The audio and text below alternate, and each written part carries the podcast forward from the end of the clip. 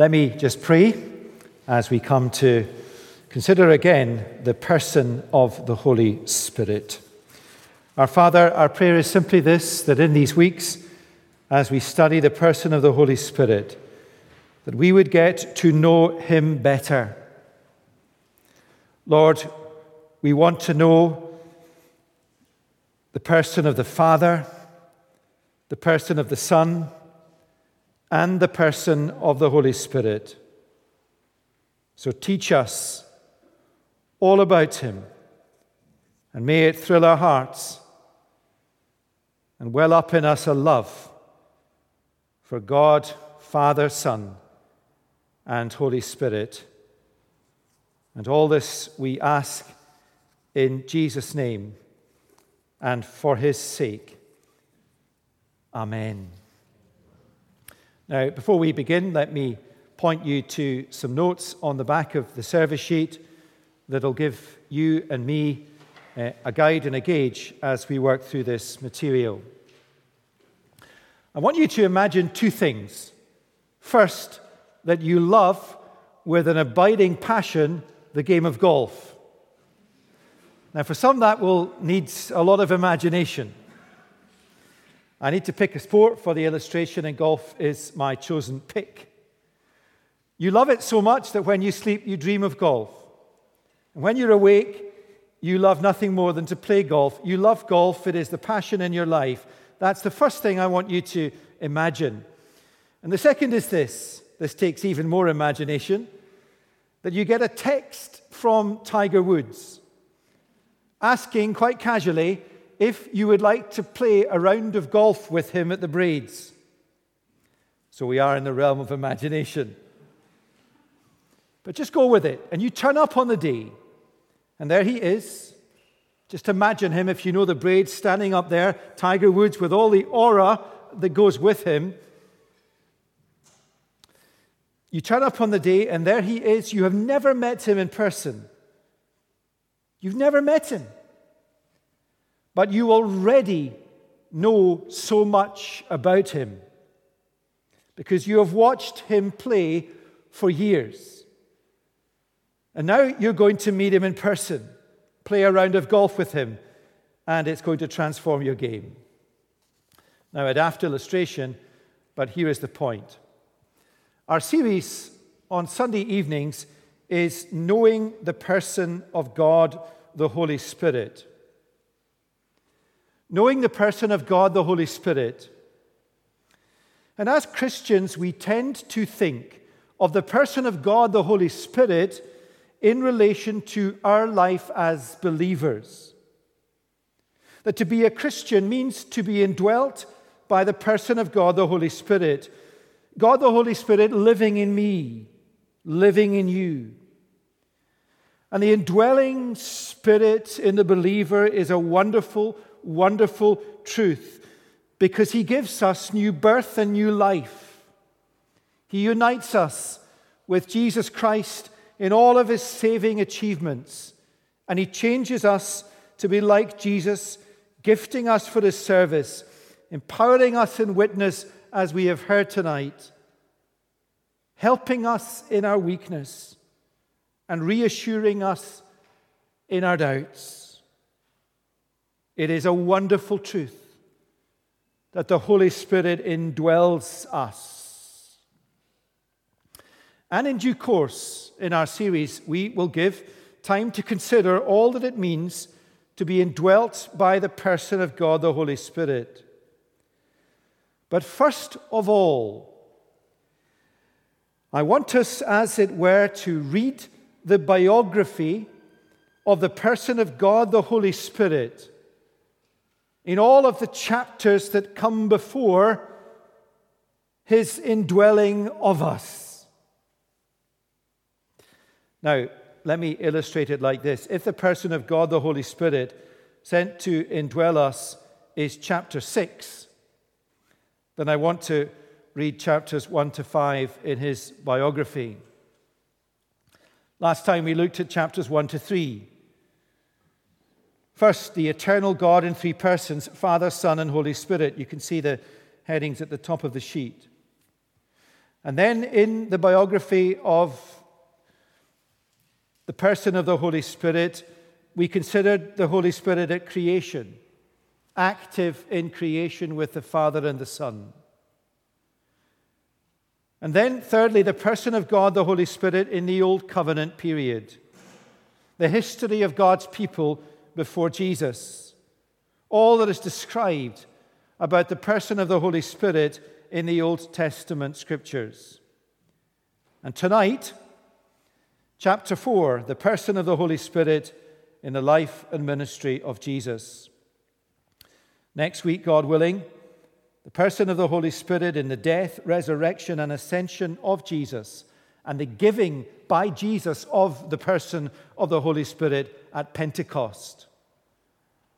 And then we'll get to the person of the Holy Spirit in our lives. But I pray with a much richer understanding and appreciation of and love for the person of the Spirit who indwells us. Now, one thing to underscore the activity or the ministry of the person of the Holy Spirit at creation and through the Old Covenant and in the life of Jesus is not the same in every respect as the ministry of the person of the Holy Spirit that indwells us. There are some aspects of the Spirit's ministry that are unique to Christ. And we need to be clear on the differences. And some aspects are the same. But we need to draw a distinction between, on the one hand, the activity or ministry of the person of the Holy Spirit that is not the same with us as it is with Christ in every respect. We need to draw that distinction while at the same time hold on to and remember that there is only one person of the Holy Spirit. His activity and ministry might be different in us compared with Christ, but he is the same person.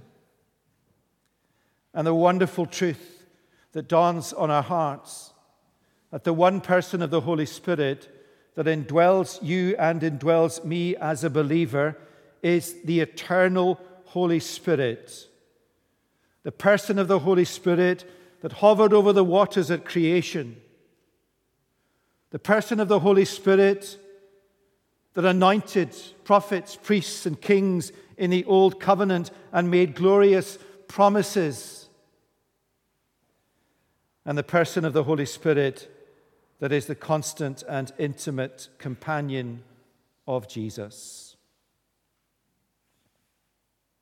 And so we need to sort out what the person of the Holy Spirit's ministry is in Christ's life and in the apostles' lives and in our life. It's very important that we are clear on the differences. But it's the same person of the Holy Spirit.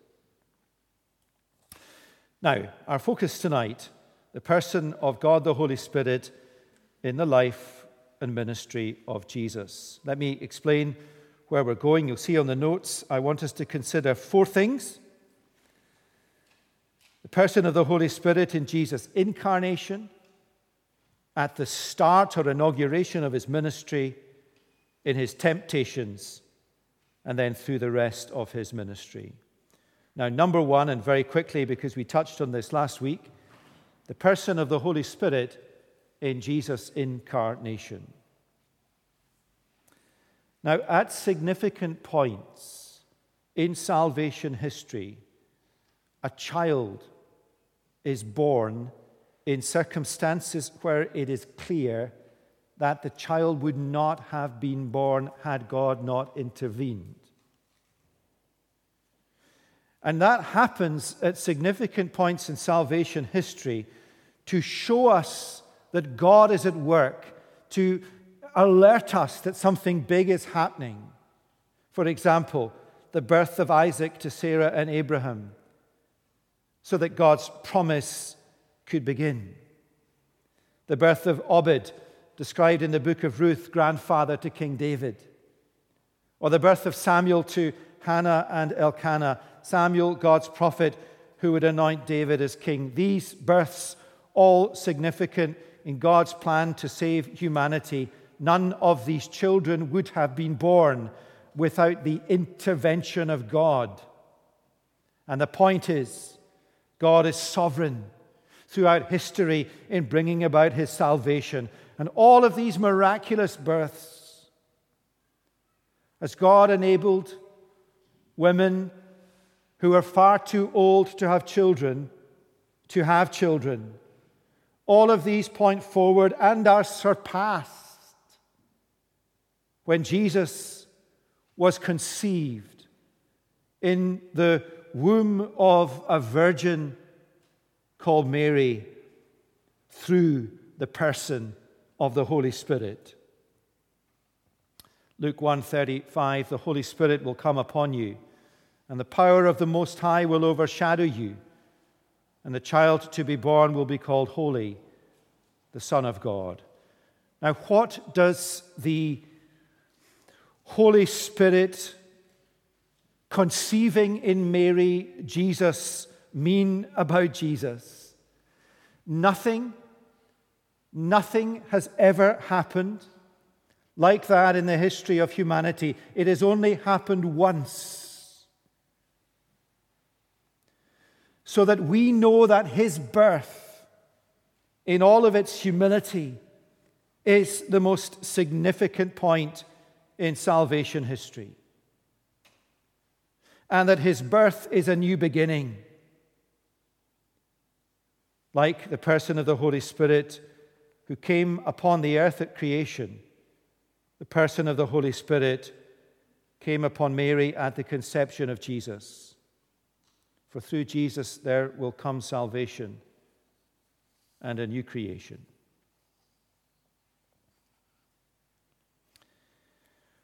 When we recite in the Creed,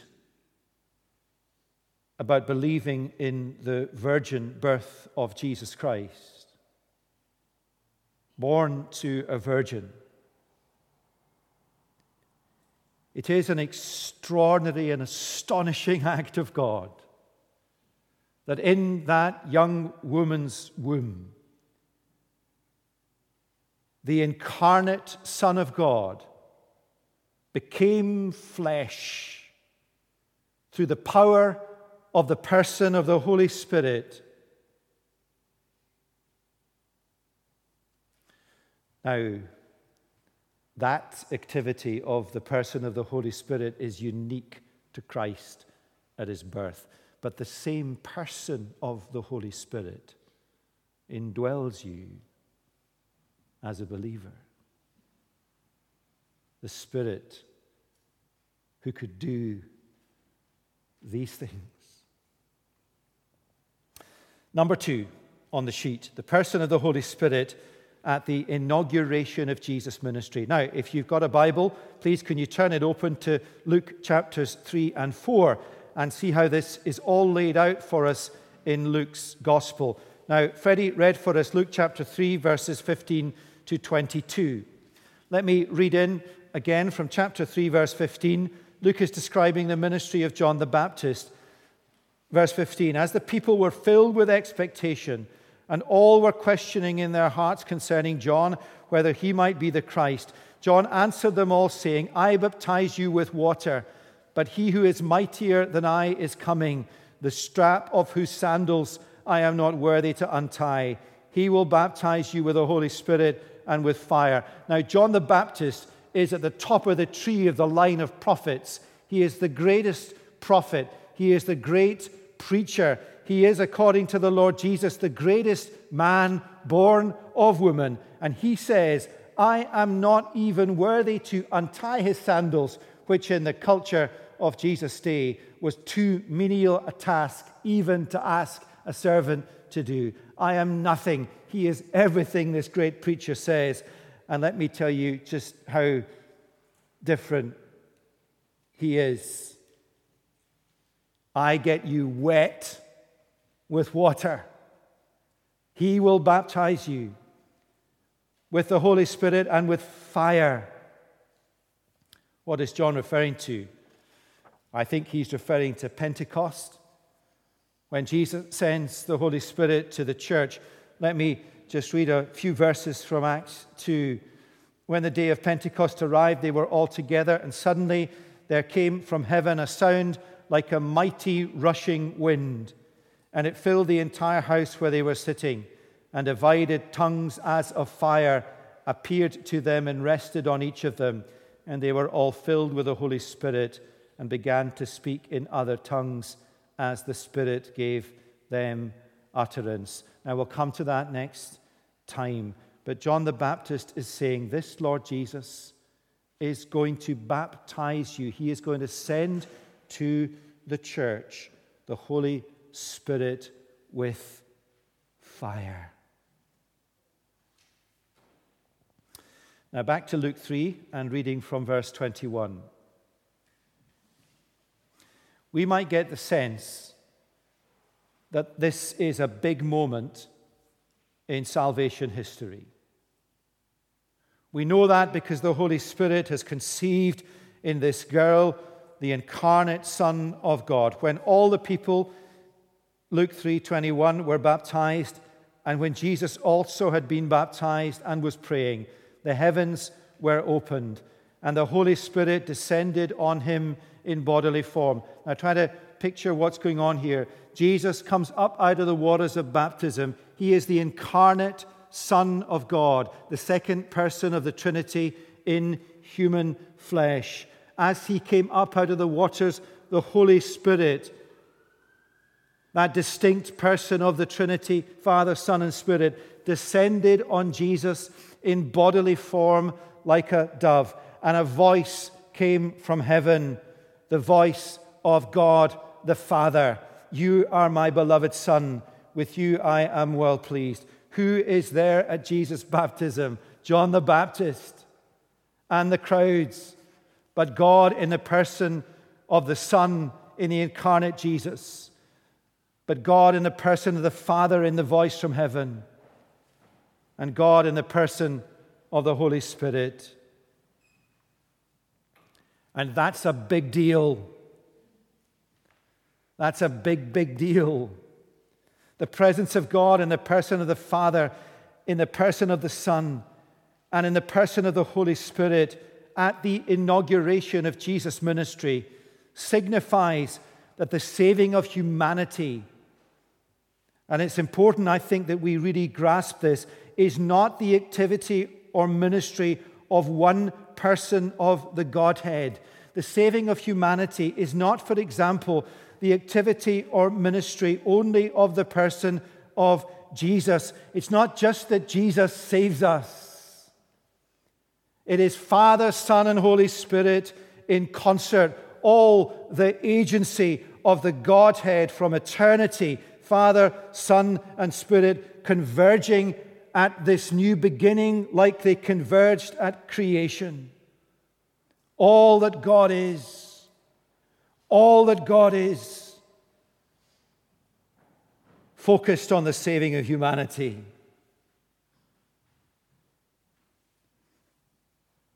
And that is the power.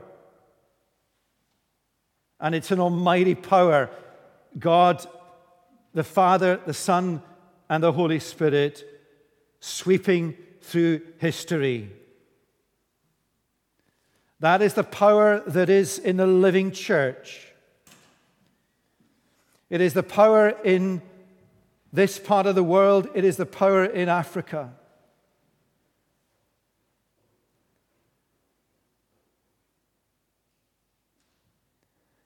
And as we will see, when the Holy Spirit indwells us, we are brought into fellowship. God, the Father, the Son, and the Holy Spirit. And therefore, this powerful person, God the Father, the Son, and the Spirit, is in your life. There is, I think, here too a signal of another creation. God the Father is speaking like he did at creation, and God, in the person of the Holy Spirit, is hovering over the face of the waters. The person of the Holy Spirit descending on Jesus in bodily form as a dove, reminiscent of the dove descending on the ark after the flood that consumed the whole earth. That was a new beginning, a little new beginning. But now, with Jesus, salvation has come, salvation that will lead to a new creation. Now, just look in your Bibles. Why is this all followed by a genealogy in Luke's Gospel? Seems a strange place to put a genealogy. Shouldn't it be at the beginning of the Gospel? Well, Luke puts it here because he wants to emphasize the point that Jesus, the man Jesus Christ, will be the first man of the new creation as Adam was the first man at creation. Just look at the genealogy, verse 23. Jesus, when he began his ministry, was about 30 years of age, being the son, as was supposed, of Joseph. Then, all the way back in the genealogy to Adam, verse 38, the son of Enos, the son of Seth, the son of Adam, the son of God. It's just one light after another being turned on at the start of this man's ministry. And in Romans, the Apostle Paul describes Jesus as the second Adam and the last man, meaning that in Jesus, God brings in a new creation and a redeemed humanity, so that when the Holy Spirit and we're jumping forward again. When the person of the Holy Spirit indwells you and indwells me as a believer, bringing about new birth all of a sudden, we are no longer in Adam, but in Christ, the second Adam and the last man in whom we have redemption. Now, one more thing to note at this point about the person of the Holy Spirit at the inauguration of Jesus' ministry, and you can see it on the sheet. Last week, we thought about the particular salvation role of the person of the Holy Spirit through the Old Covenant, anointing different prophets, priests, and kings. Like the Holy Spirit anointed a prophet like Ezekiel to speak God's word, anointing priests to intercede for God's people, anointing kings like David to rule over God's people and lead them against the enemies of God. And now, this is the first time this building has been really warm. Is anyone else really warm? It's never right, is it? It's always too warm or too cold.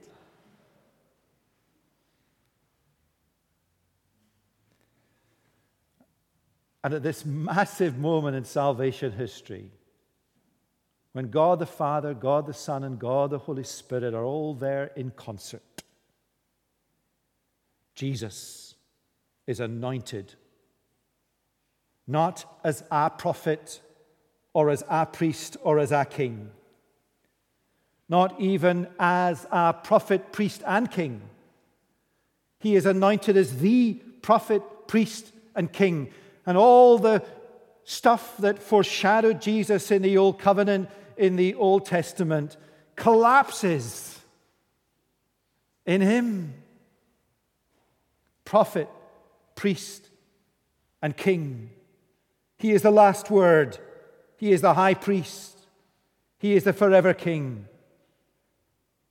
He is anointed by the person of the Holy Spirit. Think of David back in 1 Samuel, anointed by Samuel, and the Holy Spirit rushed upon him. Well, here the Holy Spirit rushes upon the incarnate Christ, prophet priest, and king. And the voice of God the Father that came from heaven, You are my beloved Son, with you I am well pleased, is a quotation from Psalm 2, a psalm about God's Messiah King, but the second bit is a quotation from Isaiah 42 about the Lord's suffering servant, Jesus anointed as God's King, but as the servant King who will give his life as a sacrifice. Number three, the person of the Holy Spirit and Jesus' temptations. Remarkable stuff here. Read with me from chapter 4 and verse 1. Gosh, it is hot, isn't it? You'll be fine, Richard, though. Absolutely fine. This is cool and balmy. Chapter 4 and verse 1. Jesus said, What we could do is turn the heaters off. That might be a good idea. How about that? Somebody switch them off. Easy peasy. Look at that. Let's just pause and turn the heaters off.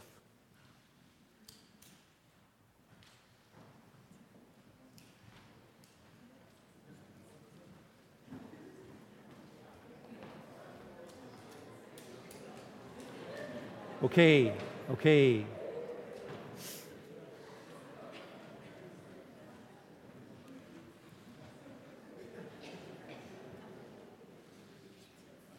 Thank you. Well, that wasn't rocket science, was it? What do you do when it's really hot? You turn the heaters off.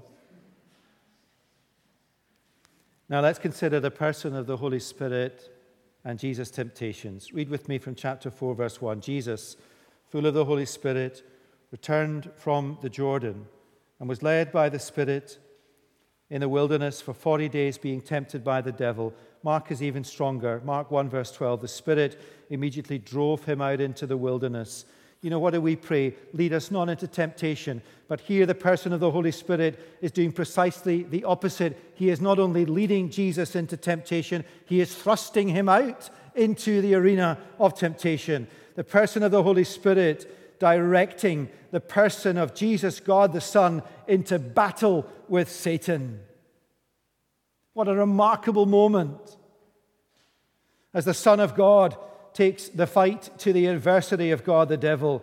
Divine intent, divine declaration of war, but not just on the part of the person of the Son, the person of the Holy Spirit, and the person of Jesus the Son in divine concert to do battle with the devil. Now, this is meant to remind us of creation. Jesus is not in a garden any more like Adam. He is in a barren wilderness with nothing to eat, surrounded by wild animals. And Jesus is reversing the events of the fall by not being tempted. The second Adam is reversing the events of the fall by being in the wilderness with Satan, not being tempted. And the devil has not experienced anything like this before. And the amount of weight the devil throws at Jesus in the Gospels. Demons are hardly mentioned in the Bible. They are all over Palestine for the three and a half years when Jesus walked on the earth, legions of them. But here, the devil meets his match, he meets his superior, and for the first time in history, the devil is forced to withdraw. Chapter 4:13 when the devil had ended every temptation, he departed from Jesus until an opportune time. What is the devil tempting Jesus to do? Not to go to the cross. That is why he says to Jesus, Jesus, come up here. You can have all this dominion. He will have it, but only through the cross when the devil will be fatally wounded. Now, what did the person of the Holy Spirit do for Jesus in his temptations? He led him or he drove him into the arena of temptation to defeat the tempter, the devil. Now, he does not do that with us. He leads us not into temptation because he led Christ into temptation. By the Holy Spirit, in the life of Christ in all sorts of ways, also sustained Jesus in his temptations, was his helper, his comforter, here and at other times, like in Gethsemane. And one of the most precious things about the person of the Holy Spirit that indwells us as believers is the help the comfort, the counsel he brings to us in our weakness, whether in our temptations or in our sufferings. He is our helper, our comforter, our advocate. Now, let me read Romans 8, a couple of verses, and think on the person of the Holy Spirit that you are seeing in the life of Christ, sustaining Christ. Likewise, the Spirit helps us in our weakness. For we do not know what to pray for as we ought, but the Spirit intercedes for us with groanings too deep for words. He who searches hearts knows what is the mind of the Spirit, because the Spirit intercedes for the saints according to the will of God. And you begin to understand what comes next in Romans 8, which is an extraordinary statement in the face of life's realities but one that comes into our hearts with profound comfort when we realize who it is that indwells us, the person of the Holy Spirit, and therefore we know that for those who love God, all things, all things work together for good for those who are called according to his purpose. Number four, the person of the Holy Spirit in Jesus' ministry. Now, reading on from verse 14 in Luke 4, Jesus returned in the power of the Spirit to Galilee after his temptations. And a report about him went out through all the surrounding country, and he taught in their synagogues, being glorified by all. And he came to Nazareth, where he had been brought up. And as was his custom, he went to the synagogue on the Sabbath day, and he stood up to read. And the scroll of the prophet Isaiah was given to him. He unrolled the scroll and found the place where it was written. And lo and behold, one of the great promises, Isaiah 61, of the Spirit that is upon the Lord. Jesus read these words The Spirit of the Lord is upon me because he has anointed me to proclaim good news to the poor. He has sent me to proclaim liberty to the captives and recovering of sight to the blind, to set at liberty those who are oppressed, to proclaim the roll the year of the Lord's favor. And Jesus rolled up the scroll and gave it back to the attendant and sat down. And the eyes of all the synagogue were fixed on him. And then he began to say to them, It's the most remarkable application to a sermon. Today, this scripture has been fulfilled in your hearing. What has been fulfilled in their hearing? That the Spirit of the Lord, that is the person of God the Holy Spirit, is upon Christ, the incarnate Son of God, because he, that is the person of God the Holy Spirit, has anointed me, Jesus, to proclaim good news to the poor, to proclaim liberty to the captives, to recover sight to the blind, and to set at liberty those who are oppressed. And right from day one of Jesus' preaching ministry, the person of the Holy Spirit anoints the words of Jesus and convicts people of sin and of righteousness and of judgment. The person of the Holy Spirit, after Jesus goes to glory and the Spirit has come at Pentecost, enables the apostles as agents of Christ to write the words of Scripture. And one of the wonderful truths that in you and in me, the person of God, the Holy Spirit, is what enables us to witness and to proclaim. If you took God, the Holy Spirit, out of you, you could not proclaim the gospel. You would have no power, no truth, no words, no help. Person of the Holy Spirit in the life of Jesus is primarily interested in the proclamation of the Word of God. And the person of the Holy Spirit in the life of Jesus is how Jesus performs miracles the incarnate Son of God, when he performs miracles, he doesn't kind of lean back on his divinity, if you like. He performs them in the power of the Holy Spirit. Now, that is a ministry, an activity of the Holy Spirit that is unique to Christ. Stuff like feeding 5,000 people, stuff like stilling storms, stuff like raising children from the dead in the power of the Spirit. And then something really wonderful in Luke's gospel. We touched on this in our studies. The person of the Holy Spirit in Jesus' ministry, bringing Jesus, our Savior, joy. Just turn to Luke 10. Verses 21 to 24.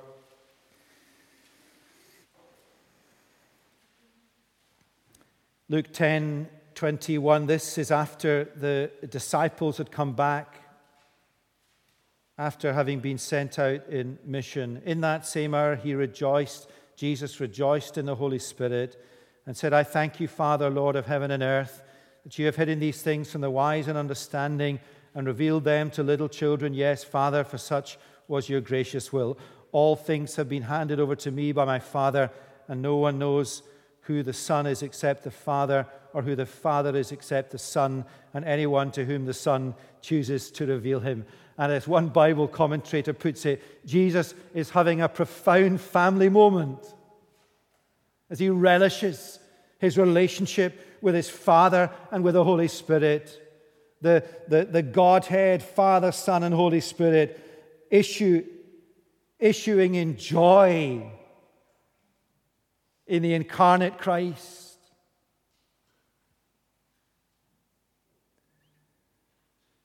And one of the wonderful truths when the Holy Spirit indwells us, this is what Jesus says will happen. He's speaking about Pentecost and then the indwelling of the Spirit in us. This is John 14.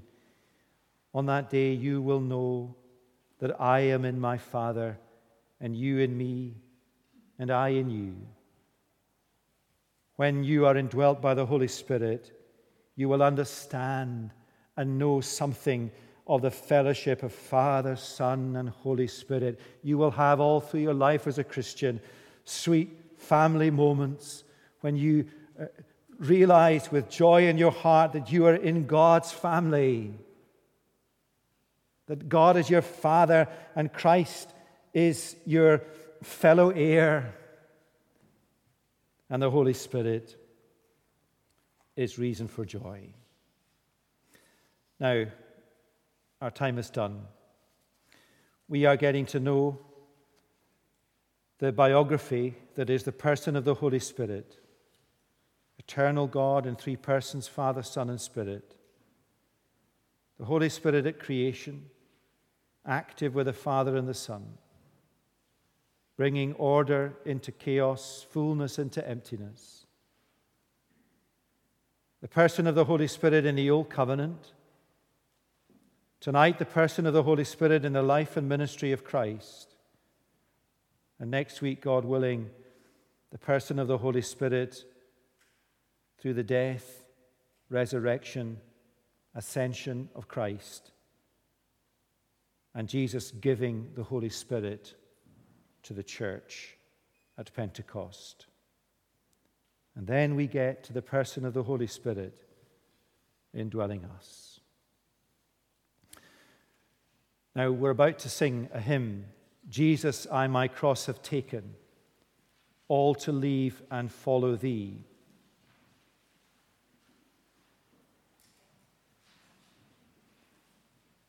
You've all put your Bibles down it was a good idea to turn off the heaters. Jesus, I my cross have taken, all to leave and follow thee. That's a radical thing. And I know that for some of us, as we have studied these passages in Luke, we're thinking, Am I a real Christian? Is this really me?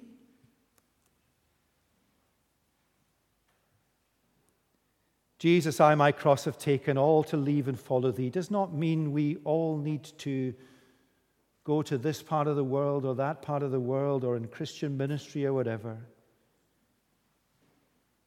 There's a beautiful verse in the song about the person of the Holy Spirit. It's hard to find songs about the person of the Holy Spirit. It's an old song brought back into our songbook with a new tune. The old language has been retained. Here's the verse about the Holy Spirit that we'll sing in a moment. Think what spirit dwells within thee. Think what Father's smiles are thine. Think what Jesus died to win thee. Child of heaven, canst thou repine? Notice the emphasis on thinking and understanding. What are we doing in these weeks? We are thinking about the Holy Spirit that dwells within us. The person of the Holy Spirit that is eternal at creation in the Old Covenant in Christ. But what on earth does repine mean? We had no idea in the staff meeting. It means, and we're not to repine. To repine means to be dejected, to be discontented. It means to long for something else, to fret, to complain.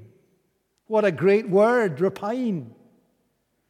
A Christian dejected, discontented, longing for something else, fretting, complaining, and we might add to that lacking assurance of salvation. And the hymn writer gets it spot on. Think what spirit, the person of the Holy Spirit that dwells within thee. Think about it. In our discontentment, in our yearning, in our searching, in our fretting. Think what Father's smiles are thine, and think that Jesus died to win thee. And what's so great about that hymn is that it encourages us not to just think about the person of the Holy Spirit, but when we think about the person of the Holy Spirit, we are to think about the person of God the Father and God the Son. Think, think, understand. Take it to your heart, and as you do, let God minister to your soul, to your downcast, discontented, longing, fretful, anxious soul, because Christ has sent the Holy Spirit to indwell your life. Wonderful Lord, we thank you for what you are teaching us. And we pray that we would have a deep knowledge of God the Father, God the Son, and God the Holy Spirit, and find comfort and assurance therein. Help us, Lord, to sing now in the power of the Holy Spirit that indwells us. And as we do so, bringing praise to you for that is your due, but just as much encouraging those around us in whose lives the Spirit of God dwells. So bless us, Lord, as we sing these words about Father, Son, and Spirit, and as we recommit as a church family to follow the path of the cross bound Christ. And we pray this in Jesus' name and for his sake. Amen.